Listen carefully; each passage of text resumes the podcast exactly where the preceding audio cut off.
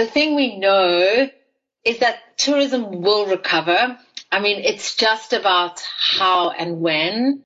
But I would suggest that kind of tourism as we used to know it is never going to come back. It's going to be a very, very different type of tourism that will emerge. In August, we are celebrating Women's Month in South Africa. And as we reflect on our progress and achievements, the COVID-19 pandemic has further exposed the disparity and inequality women continue to endure in our society women leaders play a crucial role in driving change. And it's in this context that we at Investec have rolled out an initiative called Honoring the Women Behind the Mask. As part of this initiative, we will be hosting a series where women in leadership positions can share their stories with other women who look up to them for inspiration. Honoring the women behind the mask highlights the struggles and obstacles women are confronted with, yet they continue to be resilient in the face of such adversities. The topics of our webcast will be wide ranging and will cover all aspects of business, the economy, education, healthcare and more. We want to create a platform where women's input as leaders in their respective industries are really valued. I'm Mel Humphreys, Regional Head of Investec in Pretoria, and today I have the pleasure of hosting a panel talking to an industry close to my heart and my previous role in aviation finance at Investec. The hospitality and travel industry has been among the hardest hit by the pandemic as the global demand for travel stalled under the strict lockdown regulations imposed by many a government. Many previously profitable businesses are unable to open their doors, with some airlines filing for business rescue, wide-scale restructures and retrenchments across the industry. Given the uncertainty about the future, it's unclear how quickly the sector can recover and even whether it will ever look the same again. Yet, the sector is crucial to drive economic growth and as a large-scale employer. So let's get started. Bringing their insight, expertise and opinions to this discussion are our panelists. I would love to welcome Velma Corcoran, Country Manager for Sub-Saharan Africa at Airbnb, Polageng Motlope, Chief Financial Officer at Lanseria International Airport, and last but not least, Larice Rose, a long-standing friend from our days in aviation finance and Senior Director of Finance at Boeing Capital Corporation. The topic is top of mind, but before we get stuck in, please tell us a little more about yourselves and share a bit of your journey as a woman in this industry. Let's perhaps start off with Velma and then Paula and Larice. Thanks again for joining us. Thank you, Melanie. And, you know, it's wonderful to be able to join you here this afternoon. I'm Velma Corcoran and I'm the Regional Manager for Airbnb in Africa, currently looking after the Middle East. I've been with Airbnb for just over four years, and prior to that, I was the head of marketing at Cape Town Tourism. What people don't always know about Airbnb is the significant impact that it's had on tourism in South Africa. In an independent economic study that we did in 2018, we found that hosts and guests on Airbnb contributed to 8.9 billion rand to the South African economy, supporting the equivalent of 22,000 jobs. And prior to COVID, we saw that one in seven visitors that was coming to South Africa was staying in an Airbnb. And even more encouraging is our South Africans using the platform. One in four rands spent on tourism accommodation in South Africa is spent on Airbnb. You know, so it's obvious that Airbnb is a significant contributor to the economy, but it is also it's an economic lifeline for many local families. And I think that's going to be really important as we emerge from this crisis. For me, the real potential um, is in the ability of technology to build more inclusive and diverse tourism. And to that end, we started a program called the Airbnb Africa Academy three years ago, which is really focused on how do we bring hosts from under-resourced rural and township communities onto the Airbnb platform and give them the skills and resources to thrive. And to date, we've had more than 200 hosts come through the program. And we will no doubt talk more about Airbnb and how COVID has impacted the business and also how we're thinking about recovery. So maybe, you know, if I may, just a little bit about myself and how I've experienced the last five months. And I think, you know, unlike everybody else, it's been really tough. Um, predominantly because of this collision of worlds. you know, it becomes impossible to separate your role as a mother, a wife, a daughter, a teacher, an employer or an employee. And it literally feels like all of them happen all at the same time in this little office that I find myself in, often, you know, with the background noise of the dog barking. I've got a six year old daughter and an 18 month old son who started walking in lockdown um, and is sort of permanently on a suicide mission. But one of the toughest things is that, you know, my husband and I both now work from home and share an office. Um, so he has taken to critiquing me very often after calls. Um, so I'm pretty glad that he's not listening in today. Paula, over to you and thank you so much for joining us. Thanks, Melanie, um, and thanks, Velma, um, for that introduction. And I can clearly relate to what you were saying about, you know, our offices having become homes. I think many a times when I knock off, and this is when I'm leaving my study to go and join the family in the living room, I'm receiving complaints that, you know, it was better when I was still going to the office than me working from home because I seem to be working more. I am Mpolaheng Mohlopi. I'm the CFO of Lanseria International Airport, a position I've occupied in the past two years, including this times when we've had to manage through this pandemic. It's been one of the challenging times in my career. However, we are hopeful because there are clearly signs that, you know, in, in due season, we will see the economy opening up. True to what Velma was saying, as the aviation or rather the air transport sector, we employ over half a million people, be it the airlines, the airports, or any organizations that manage or operate within the airport. And this has been very sad to experience as from the time that we closed our doors, all these people have had to stay at home and not coming to work. And really, we were also saying on the 27th of March, when the airports were closed, the new business became aircraft parking. It was about where are all these aircraft going to park? And fortunate for us, we were able to make space and they were able to get parking facilities. Closer to home as Lanseria, we give opportunities to about 4,500 people be it as the airport or any organizations that currently um, operate at the airport. The airport is quiet and we are really just looking forward to a moment where we can have all these men and women returning back to what they do best. We can only imagine what this has been as an impact to the families. And we trust that even with more than half a million positive cases, the, the sector will soon open. And we are hopeful because, you know, we have seen that there has been a rise in terms of recovery cases. And that gives us hope that even with the intra-provincial travel that's suddenly been allowed, it gives us hope that the aviation sector will soon return to what we know it. Pre-COVID, we used to have more than 1,500 movements a day. With the business aviation only opening up, we are sitting at about 250, which is less than a quarter of what we used to do. This is a good start, and we are hopeful that we will soon return to the skies. Thank you, Paula. Larice, it's so great to, to see you and to have you, you as part of our panel. Um, afternoon to everybody. Thank you for the kind invitation to join this panel. I feel that the panelists are quite illustrious and I'm very glad to join them. By way of introduction, um, my name is Larice Rose and I'm a director for finance at Boeing Capital Corporation and I cover sub-Saharan Africa as well as Southeast Asia.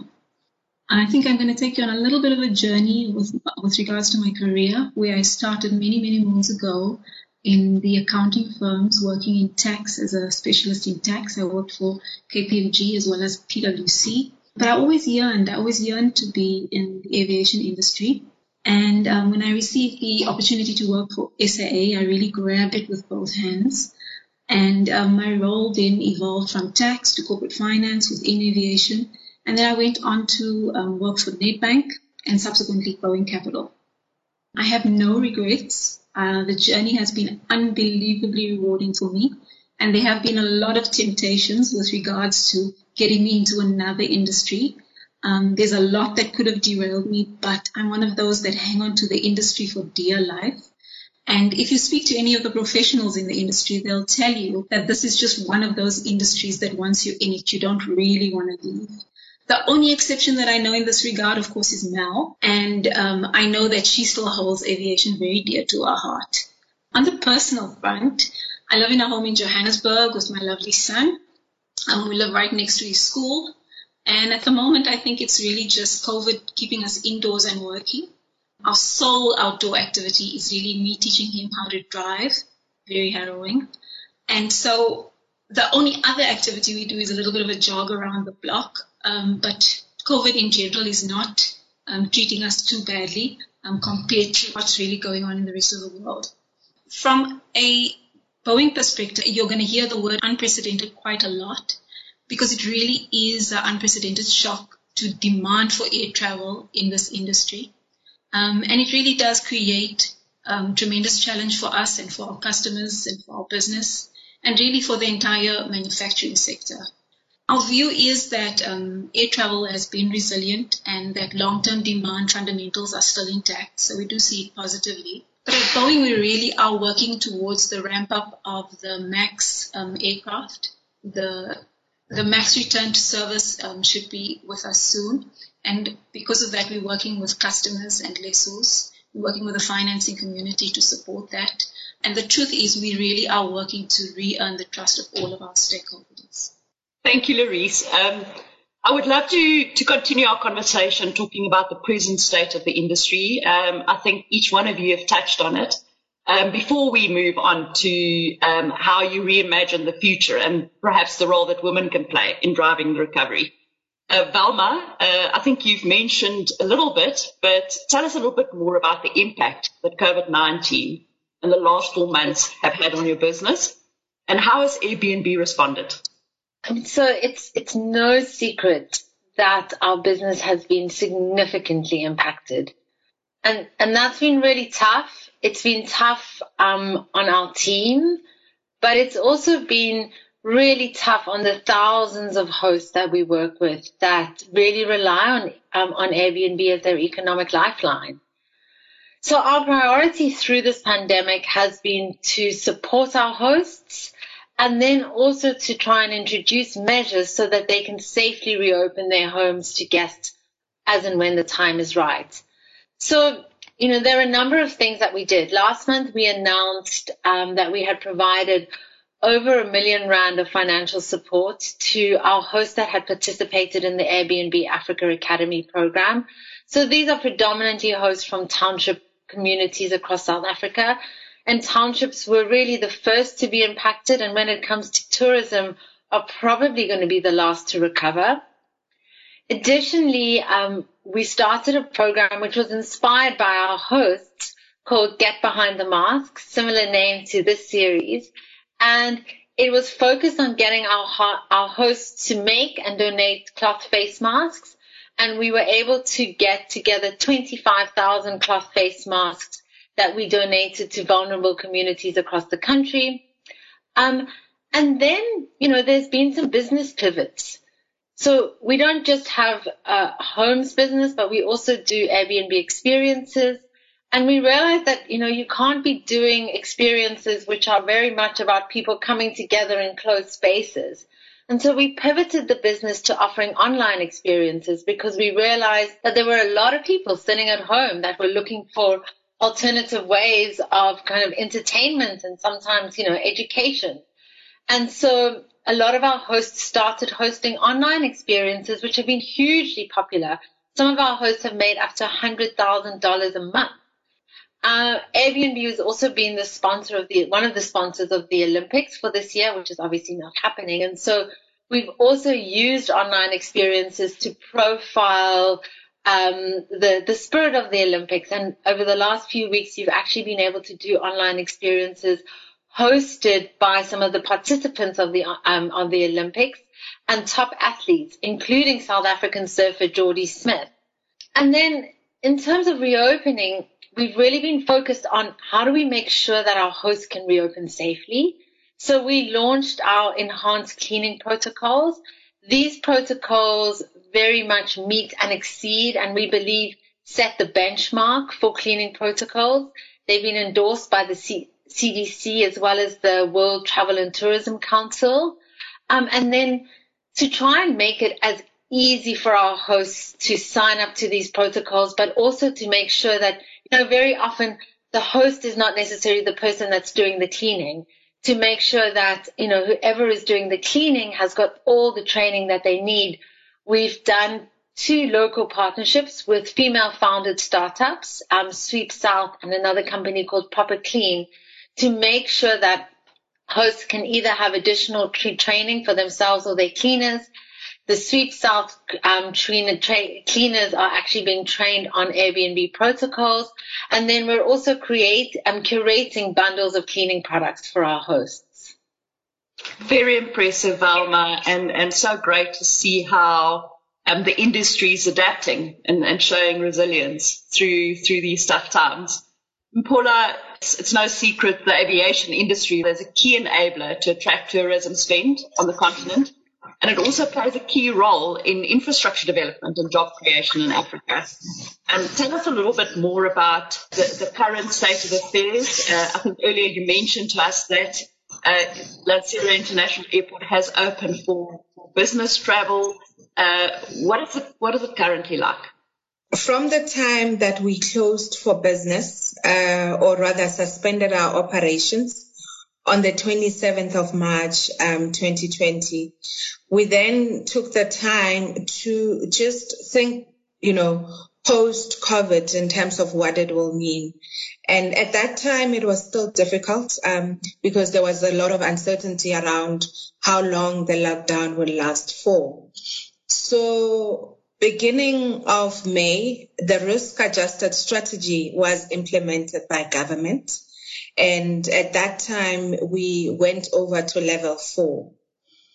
Level three was attained in June. And at that time, the Minister of Transport also introduced, um, or rather announced that air travel will also be open. We then took to work very closely with the South African Civil Aviation Association to try and make sure that we introduce processes and procedures that will ensure the safety of all our air travelers through the airport.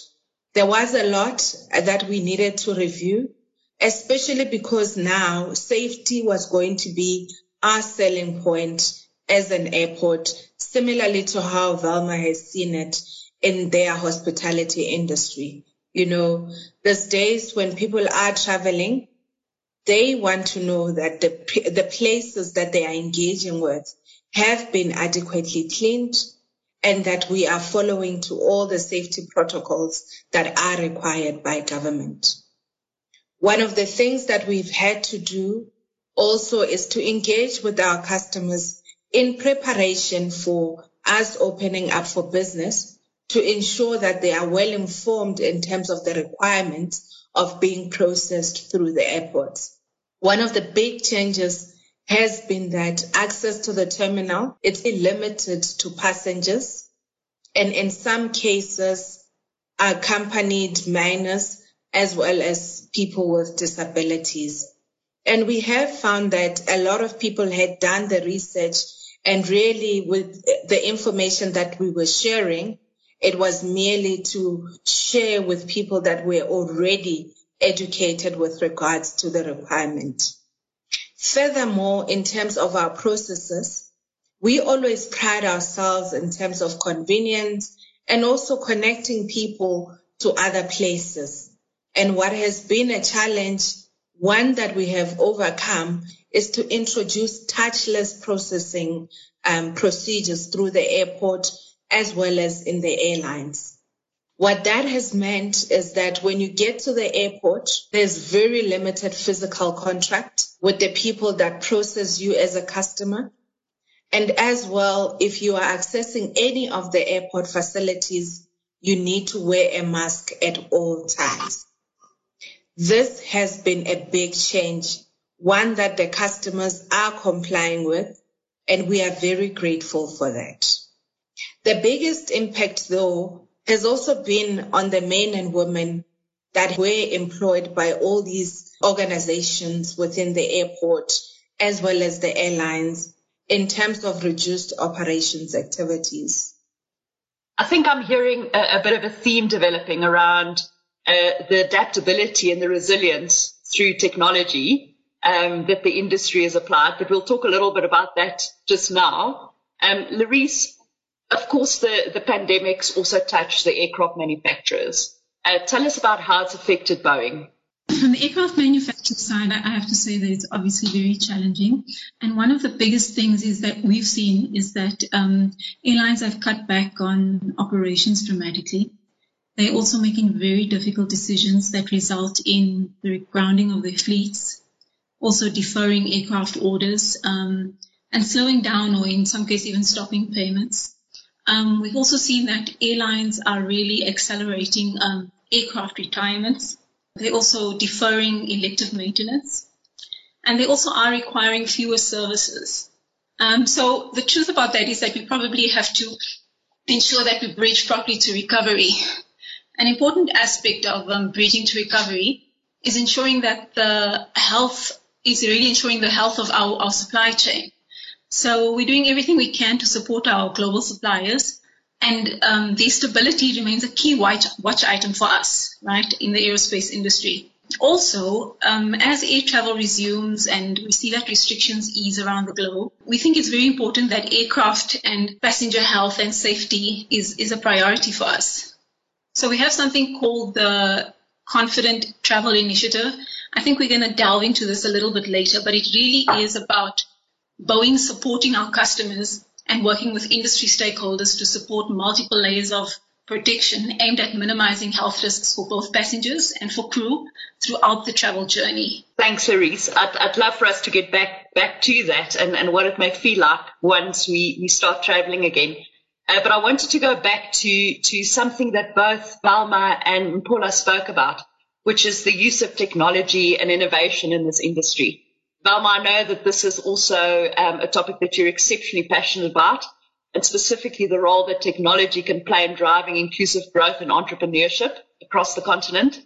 Um, how, how important do you think it is in, in a post-pandemic world uh, to to look at how technology and innovation can support this industry? Yeah, Mel, I think it's it's critically important. But I don't necessarily think it's about kind of technology, you know, for the sake of technology. It's really about how do you use technology to solve problems? And then also how do you use technology as an enabler or as a means to provide access? And so, for example, you know, Airbnb was born out of a crisis. It was born out of the 2008 crisis and it came from solving a real problem is that, you know, within the financial crisis of 2008, people needed access to additional income streams and different ways of, you know, monetizing their assets. And, and that's the solution, you know, or, or the way that Airbnb was able to solve a problem. And so I think the thing that is going to come out of this crisis is that we are, there are going to need to be a lot of problems that can be solved. And I think technology is an enabler and a way to, to solve those problems. You know, and if we just start to think about, you know, the way in which people are going to travel. Mm, Paula was talking about, you know, the, the, the experience at Lanseria Airport being primarily kind of contactless. You know, a lot of that is being driven by technology. And how do you then, you know, use technology to enable guests to feel really safe in order to be able to resume traveling and then also, you know, on the supply side, how do you ensure that whoever's offering the experience um, can do so in a way that is really seamless? Thanks for that, which which I believe is a is a beautiful segue into talking about what it may feel like uh, when we go back to traveling. Um, you know, as a family, we love to travel, and I think it's one of the things we miss the most at the moment. Um, Paula, uh, you, you, mentioned it a little bit earlier in terms of the, the, more contactless environment, but I'm sure I'm asking on behalf of most of our clients and other listeners listening in when I say, what will it feel like when we start traveling again? So we're very excited, Melanie, with, uh, you know, the fast tracking of technology, especially because our vision as Lanseria International Airport is to be a world class smart airport. So prior COVID, we were well on our way of implementing some of these technologies at the airport. You know, one which comes to mind is the self bag drop, where similarly to how you have an online check-in, you are able to get to the airport and check in your bag without the assistance of anyone at the check-in counters. So we're very excited that with this COVID, a lot of the activities that would have probably taken years to implement has now been forced to be implemented within a space of weeks, if not months, due to the contactless, you know, uh, processing that is being required or rather that is being demanded by the conditions in which we find ourselves in. With regards to the airport, we currently a lot of the um, technology that we have, we're also striving to balance, um, as Velma was saying, for it becoming an enabler more than taking away people's jobs. Because as you can appreciate, in these situations that we find ourselves with the global downturn, there's a lot of concern around, you know, people being re-employed post this, especially with a lot of technology that is currently being engaged. So what we're also aiming to do is to implement technologies that will enhance the service offering to our passengers. And in that way, we are still able to an extent possible um, keep some of our employees because that is crucial. Um, I hear a lot of talk, you know, about should we be expecting robotics? I think in the far future, yes, but not something yet, um, you know, as we transition as a country, particularly with the large population still being semi-skilled, we need to work hand in hand to make sure that we transition with the country in these aspects. Great. Clarice, then taking us airside and onto the aircraft. Talk to us about face mask and um, air circulation technology on aircraft. Um, okay, so on our side, we have something called the Boeing Confident Travel Initiative. This is a great initiative because it really is about um, Boeing supporting our customers and really working with industry stakeholders to develop multiple layers of protection. Um, so it's aimed at minimizing the health risk for, for passengers and crews um, throughout the travel journey from point A to point B. Um, there's three layers to this, and the first layer um, really is having measures to prevent passengers from boarding the aircraft that um, that may have the virus. Um, this is important to us, but it, it does indicate that um, the, the, responsibility rests with both the airline as well as the passenger themselves, um, who shouldn't really board if they're feeling sick. And Paula Heng has covered a little bit about, about how that boarding does take place. So the first layer seems to be in place already. And then with regards to the second layer, um, it really is about assisting airlines with regards to um, cleaning and disinfecting, uh, disinfecting practices. Um, the airplane should be um, fully disinfected, and Boeing has some recommended and approved disinfectants which we use on the surfaces inside the cabin um, that, that passengers are likely to touch on their way to their seats or throughout the flight. That's the second layer. Then, if we talk about the third layer, it's really about the cabin itself. And uh, many people might not know this, but um, the cabin air is replaced every two to three minutes within the cabin. This is quite remarkable because the cabin's airflow system was really de- designed to prevent exactly this kind of airborne carrier.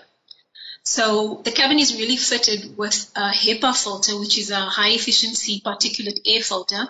And this filter traps 99.9% of bacteria and viruses and it prevents it from circulating through the cabin, right?